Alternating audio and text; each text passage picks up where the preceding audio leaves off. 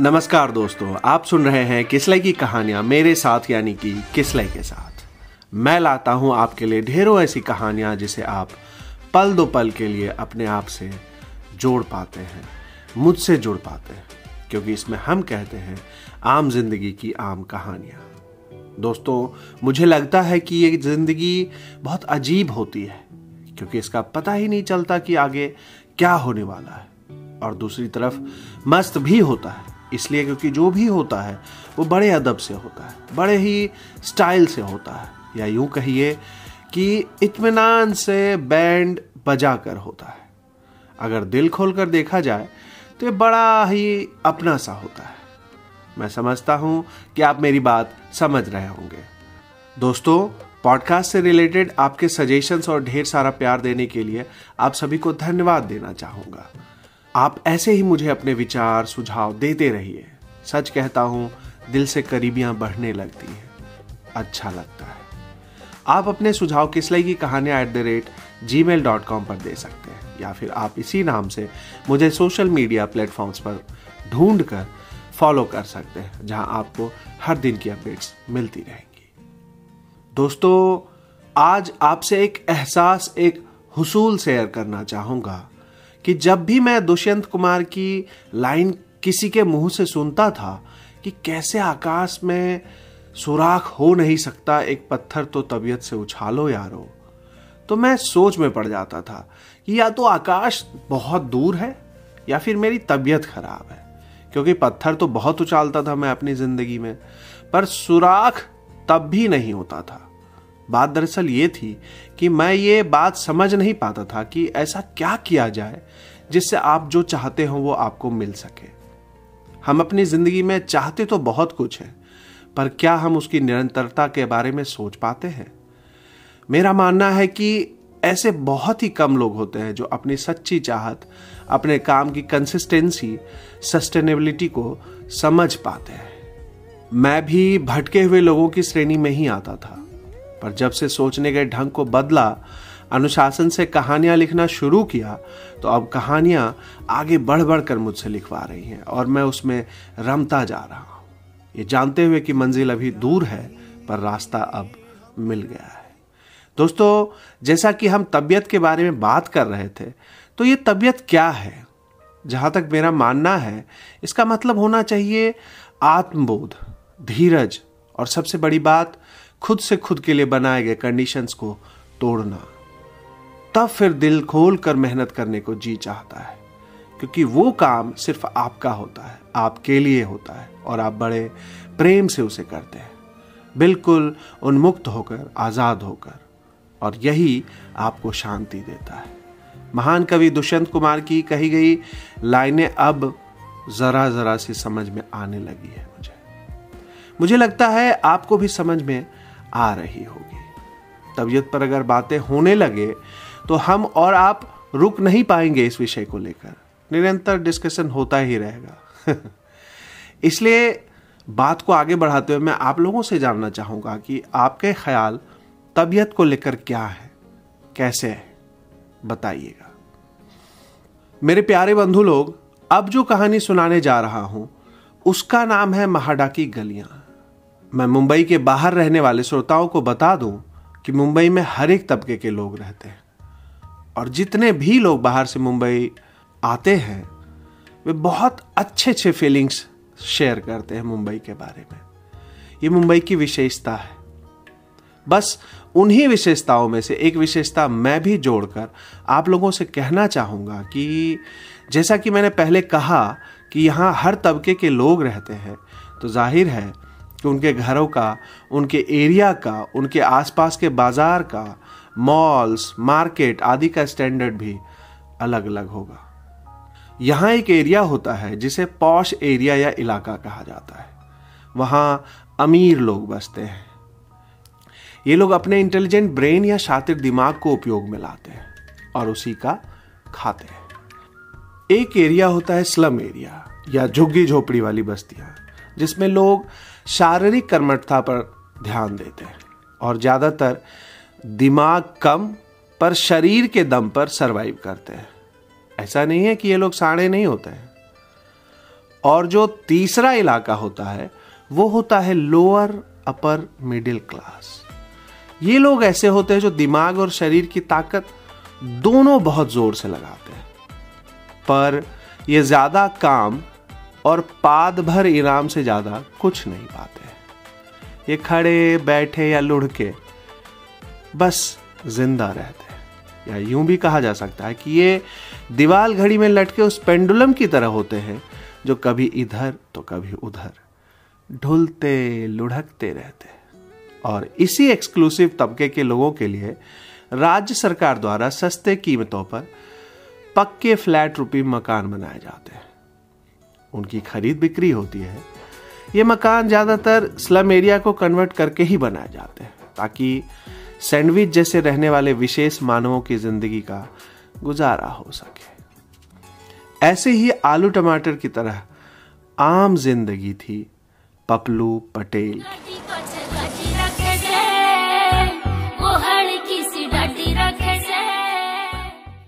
यूँ तो border area से बिलोंग करता था इंडिया पाकिस्तान बॉर्डर से नहीं, यूपी बिहार बॉर्डर से। और वहीं के एक प्राइवेट इंस्टीट्यूट झीटम जिसका पूरा नाम Jhapki Das Pahalwan institute of technology and management था, से बीकॉम तक की पढ़ाई पूरी करके मुंबई काम की तलाश में आ गया था।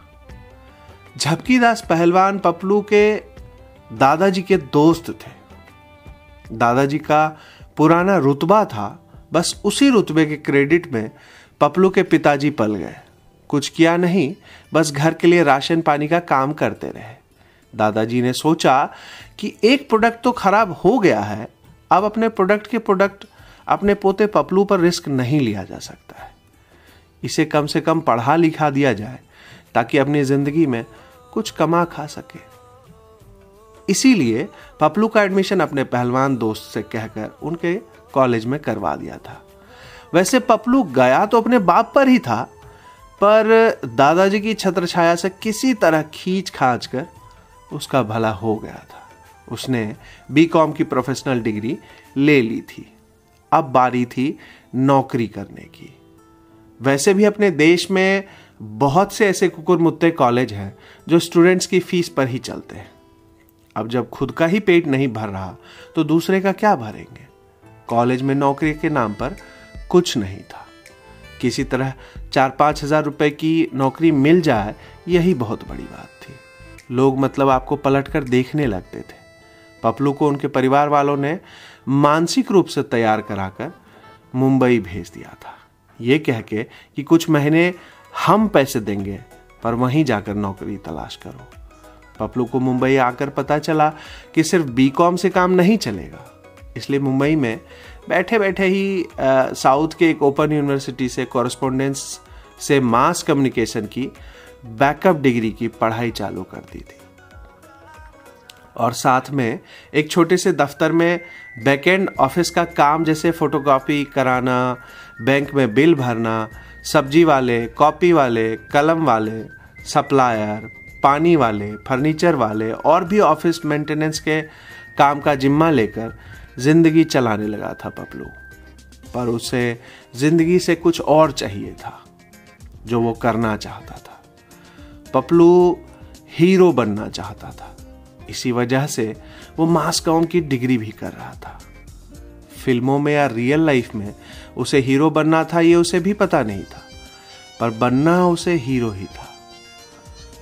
आइए पपलू के जीवन में अब और सीरियस होकर करीब से झांकते हैं। अक्सर रात के वक्त पपलू मोबाइल में रेडियो लगाकर गाने सुनता था, फिर सो जाता था। आज रविवार के दिन जल्दी कौन उठता है? पपलू चद्दर ताने सो रहा था। रेडियो बजते बजते अलार्म बजने लगा। पपलू अंगड़ाई लेकर फिर से सो गया। ये अलार्म भी ना, बड़ी कुत्ती चीज़ होती है। ज़्यादातर लोग इसके बजने से उठते नहीं हैं, बल्कि बंद करके सो जाते हैं। भांति भांति के बैकग्राउंड म्यूज़िक लगाकर रखते हैं लोग। जिनमें कुछ कुछ तो ऐसे होते हैं जैसे सुबह के सपने में बैकग्राउंड एम्बियंस म्यूज़िक बज रहा हो और नींद में सपने पूरे मज़े से देखे जा सके।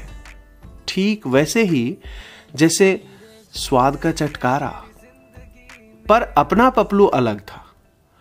वो कुमार सानू के अलाप को अलार्म बनाकर रखा हुआ था। उसे ऐसा लगता था जैसे कुमार सानू की आवाज़ सुनने से जैसे कोई उसे बुला रहा हो।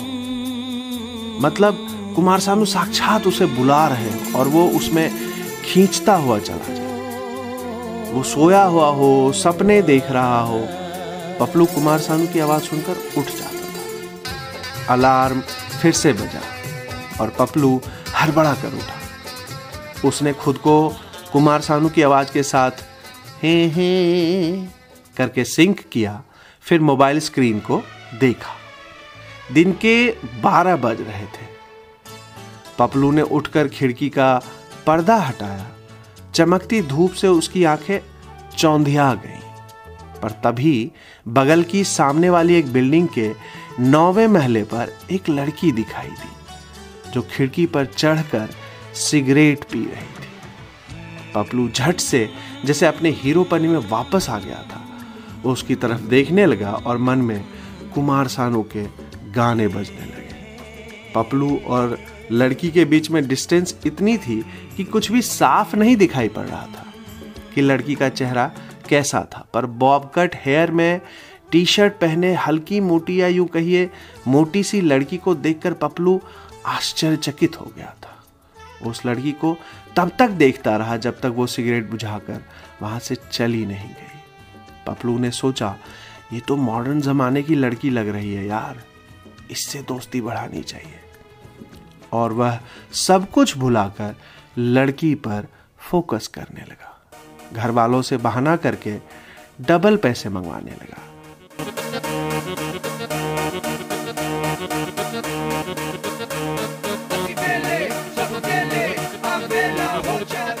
बैकएंड ऑफ़िस की नौकरी छोड़ दी। और एक छपरी से एक्टिंग स्कूल में एक्टिंग की क्लासेस ज्वाइन कर ली। अब पपलू का काम सिर्फ़ जिम जाना था एक्टिंग स्कूल में एक घंटा रिहर्सल करना था। बाकी बचे वक्त में उस मोटी लड़की को ताड़ना था, जो सिगरेट पीती थी और कूल लगती थी। खाना पीना तो रोड साइड पराठे बेचने वाले आंटी के यहाँ से मंगवा लेता था पपलू। बाकी वक्त सोने में सोशल मीडिया और वैसे वाले सोशल मीडिया में वैसे वाले सोशल मीडिया मतलब थोड़े गंदे वाले लिंक पर वक्त बीत जाता था। भाई पपलू का कहना था कि खाना गर्म नहीं मिलता क्योंकि हम खुद बनाते नहीं हैं, पर मोबाइल पर एक्स्ट्रा इंटरनेट रिचार्ज करवाते हैं ताकि कम से कम गर्मा गर्म लड़की को तो देखने को मिले। पपलू के दिन मज़े में कटने लगे थे। कुछ दिनों तक खिड़कियों से देखा सुनी होती रही। पपलू मन ही मन में प्लानिंग करने लगा कि इस लड़की से कैसे बात की जाए। पपलू को उस लड़की का बॉब कट हेयर और सुट्टा मारना भाग गया था।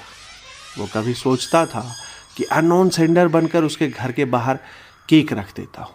कभी सोचता था कि सिगरेट मुँह में लगाकर माचिस मांगने चला जाता हूँ।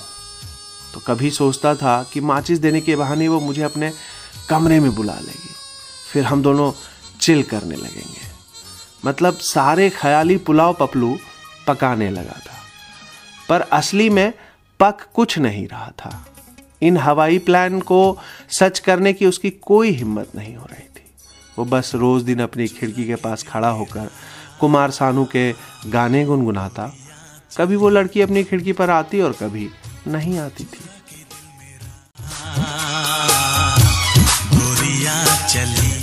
पपलू के बिल्डिंग में एक किराने की दुकान थी, जहाँ से वो सामान के तौर पर biscuit, Kurkure, cold drinks, lighter, cigarette और मैगी लेता था। आज सुबह जैसे ही पपलू सामान लेने के लिए दुकान पर पहुँचा, सामने से वो लड़की आती हुई दिखाई दी। पहली बार लड़की को देखकर पपलू को लगा कि ये बहुत मोटी लड़की है। पर पपलू बॉडी शेविंग में ज़्यादा बिलीव नहीं करता था। फिर तुरंत सोचा, मोटी है तो क्या हुआ? सेक्सी भी तो है। पपलू का जैसे ट्यूबलाइट जला। पपलू ने झट से सोचा, कहीं ये मेरी तरफ़ ही तो नहीं आ रही। दुकान तो इसकी बिल्डिंग में भी है। पपलू अपने बॉक्सर को एडजस्ट करते हुए, उस लड़की को कट मारते हुए वहाँ से तुरंत निकल गया। तब उसके जान में जान आई। पहली बार इतने नज़दीक से देखकर ऐसा लगा जैसे वो लड़की नहीं, कोई सिगरेट सा खिलता गुलाब हो। पपलू खुद को कोसने लगा कि कितना अच्छा मौका था, बात कर सकता था, पर खुद को गाली भी दे रहा था कि तेरे से नहीं हो पाएगा, तू बड़ा फट्टू इंसान है। तभी उसे कुछ याद आया कि दूध का पैकेट लेना तो भूल ही गया। वो वापस दुकान पर जाने लगा। इस बार लड़की सुट्टा मारते उसे कट मारकर वहाँ से चली गई। और पपलू उसे देखता रहा। पर अंदर ही अंदर उस लड़की के इनसाइड ड्रामा क्वीन की झलक को नोटिस करके वो खुश हो गया। पता नहीं क्यों, अक्सर मोटी लड़कियों को भैंस कहते हैं। पर पपलू को लग रहा था कि भैंस तो फालतू में ओवर रेटेड है। उसकी हड्डियाँ वगैरह तो दिखाई देती है। गेंडे तो लड़कों के लिए हो जाती है बात। ये सुट्टा मार लड़की तो हाथी और हिपोपोटामस के बीच की हाइब्रिड सी लगती है, जिसकी कमर मटकती भी है और पैर रेंगते भी हैं। पपलू प्यार या उसकी भूख में डूबा हुआ, उसे जाते हुए देख रहा था और ये सब बातें सोच रहा था। तभी वो लड़की पलटकर उसे देखने लगी थी। पपलू हड़बड़ाकर अपनी सोसाइटी में घुस चुका था। कुछ दिनों तक फिर से खुद से खुद की हिम्मत और हौसला अफजाई होती रही। एक दिन फिफ्थ फ्लोर वाले एक मित्र ने उसे बुलाया। पपलू तैयार होता है और फ़ोन पर अपने पिताजी को कन्विंस करते हुए झट से लिफ्ट में चढ़ता है। उसके पिताजी फ़ोन पर पूछते हैं कि, बेटा, नहाते हो कि नहीं? पपलू सीरियसली अभी भड़कने वाला ही होता था कि लिफ्ट में उसकी नज़र उस लड़की से मिलती है, जो बगल वाली बिल्डिंग में रहती थी। उसने सिंपल जीन्स टी शर्ट पहनी हुई थी और हाथ में उसके एक गुलदस्ता था। पपलू ने झट से अपनी बात बदली और कहा, अरे, जॉन एलिया ने कहा है कि खूबसूरत है इश्क का ये पहलू भी। मैं भी बर्बाद हो गया, तू भी। पिताजी फ़ोन पर बोलते हैं, पगला गए हो क्या? क्या बक रहे हो? पपलू फिर से छुपाते हुए बोलता है, ब्रो, अभी मैं लिफ्ट में हूँ, बाद में बात करते हैं। चलो बाय टेक केयर और पपलू उस लड़की की तरफ़ देखने लगता है जैसे वो लड़की पपलू की बात करने के अंदाज से प्रभावित हो रही हो। पर ऐसा कुछ नहीं था। पपलू अपना फ़ोन काटता है, पर फिफ्थ फ्लोर का बटन दबाना भूल जाता है। लड़की उसको पूछती है, विच फ्लोर? पपलू को जैसे याद आता है, वो हकलाते हुए बोलता है फिफ्थ फ्लोर। ये उसका फिल्मी स्टाइल चुतियापा है। दोनों फ्लोर पर पहुँचते हैं लड़की आगे बढ़ के पपलू को रोकती है और गुलदस्ता देती है और कहती है, hello I am Bindiya Paplu की जैसे फट ली है। एक तो लिफ्ट में मिलना, लिफ्ट का बटन दबाना और अब गुलदस्ता देकर अपने आप को इंट्रोड्यूस करना। पहले की लुका छिपी वाला प्यार अलग से। ये सबसे पपलू थोड़ी देर के लिए चुप पड़ गया, पर फिर बोला hi myself P Patel Bindiya बोली P is short form of your name और पपलू मन में बोला, प्यार वाली बात है गुरु, सच्चाई बोलनी पड़ेगी, उगल दे. पपलू बिंदिया की तरफ़ देखता है और कहता है पपलू पटेल मेरा नाम है. बिंदिया चार आने वाली हँसी हंसती है और कहती है नाइस nice नेम पपलू उसकी तरफ़ देखता है और बिल्कुल कूल होकर कहता है, उड़ा लो तुम भी मेरा मज़ाक। बिंदिया हंसने लगती है और कहती है, सुट्टा पियोगे? पपलू बोलता हाँ पर मेरे पास है नहीं। बिंदिया कहती, मेरे पास भी नहीं चलो, लेकर आते हैं। दोनों लिफ्ट से नीचे चले आते हैं और शॉप से सुट्टे का पैकेट खरीदते हैं। पपलू के दिमाग में चल रहा है कि, यार, आज मुद्दतों बाद तो बिंदिया से बात हुई है। अगर ये कहेगी कि घर पर चिल करते हैं तो फट से मैं हाँ कह दूँगा। और यार, इसका नाम भी कितना प्यारा है, बिंदिया। और दूसरी तरफ़ बिंदिया सोच रही थी कि फ़ोन पर अपने पापा से बात कर रहा था और प्रटेंड कर रहा था जैसे किसी दोस्त को लाइफ का लेसन दे रहा हो। देखकर घबरा गया था जब मैं लिफ्ट में थी। और लिफ्ट का बटन भी दबाना भूल गया था। और अपना नाम बताने में भी शर्मा रहा था। फिर भी बता दिया। लड़का है बड़ा चूतिया। चलो, इसके साथ चिल करते हैं। बिंदिया पपलू को बोलती है, अब नीचे तक आ गए हैं तो चलो मेरे रूम पर चिल करते हैं। पपलू की तो जैसे एक लड़की को देखा तो ऐसा लगा गाना बजने लगता है मन में। वो फ़ौरन बोलता है हाँ एक मिनट, मैं अपने दोस्त को फ़ोन कर देता हूँ। पपलू अपने दोस्त को फ़ोन करता है और कहता है, यार, थोड़े कामों में बिज़ी हो गया हूँ। अगली बार का कुछ प्लान करते हैं। उधर से फ़ोन पर आवाज़ आती है। लौंडिया मिल गई क्या बे? एक बार के लिए पपलू चौंकता है। साला इसको कैसे पता चला? फिर हंसकर कहता है, नहीं यार, जब मिलेगी सबसे पहले तुम ही से मिलवाऊँगा। बिंदिया पपलू की तरफ़ देखती है और कहती है, चले। दोनों बिंदिया के रूम पर पहुँचते हैं। अपने इंटरेस्ट और करियर की बातें छिड़ने लगती है। पपलू अपनी पूरी जर्नी बताना शुरू करता है। पर बिंदिया के चेहरे से साफ़ पता चल रहा है कि वो पपलू की राम कहानी में बिल्कुल भी इंटरेस्टेड नहीं है। सुट्टा मारते मारते बिंदिया कहती है ड्रिंक्स लेते हो? पपलू मुस्कुराता है और कहता है, मैं सिर्फ़ विस्की पीता हूँ। बिंदिया हंसती है और कहती है सोडा या आइस के साथ?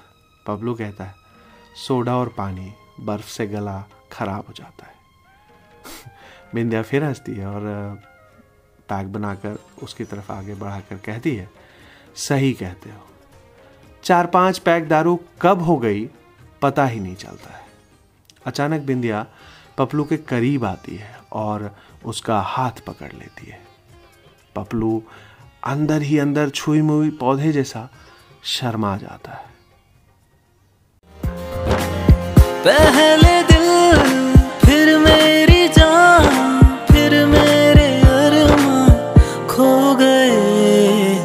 धीरे धीरे आप मेरे दिल के दोस्तों, महाडा की गलियाँ स्टोरी में आज बस इतना ही।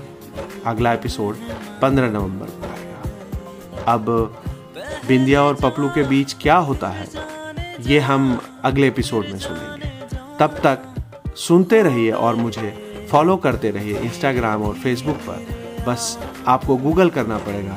मेरा नाम किसले की कहानियाँ। दोस्तों, मैं नए नए एक्सपेरिमेंट करता रहता हूँ और सभी का ख्याल भी रखता हूँ कि कोई मेरी कहानियों से आहत ना हो। हाँ मनोरंजन का लाभ ज़रूर उठा सके। अगर फिर भी कोई आहत होता है तो मैं उनसे माफ़ी चाहूँगा। दोस्तों, इसके अलावा आप मेरे लिखे उपन्यास सफ़र को भी पढ़ें और अमेजन या अन्य प्लेटफॉर्म्स पर रिव्यू दें। आपके इस चाहत के लिए मैं आपका आभारी रहूँगा तो सुनते रहिए किसलई की कहानियाँ मेरे साथ, यानी कि किसलई के साथ Apple Amazon Gaana dot com Spotify और गूगल पॉडकास्ट पर।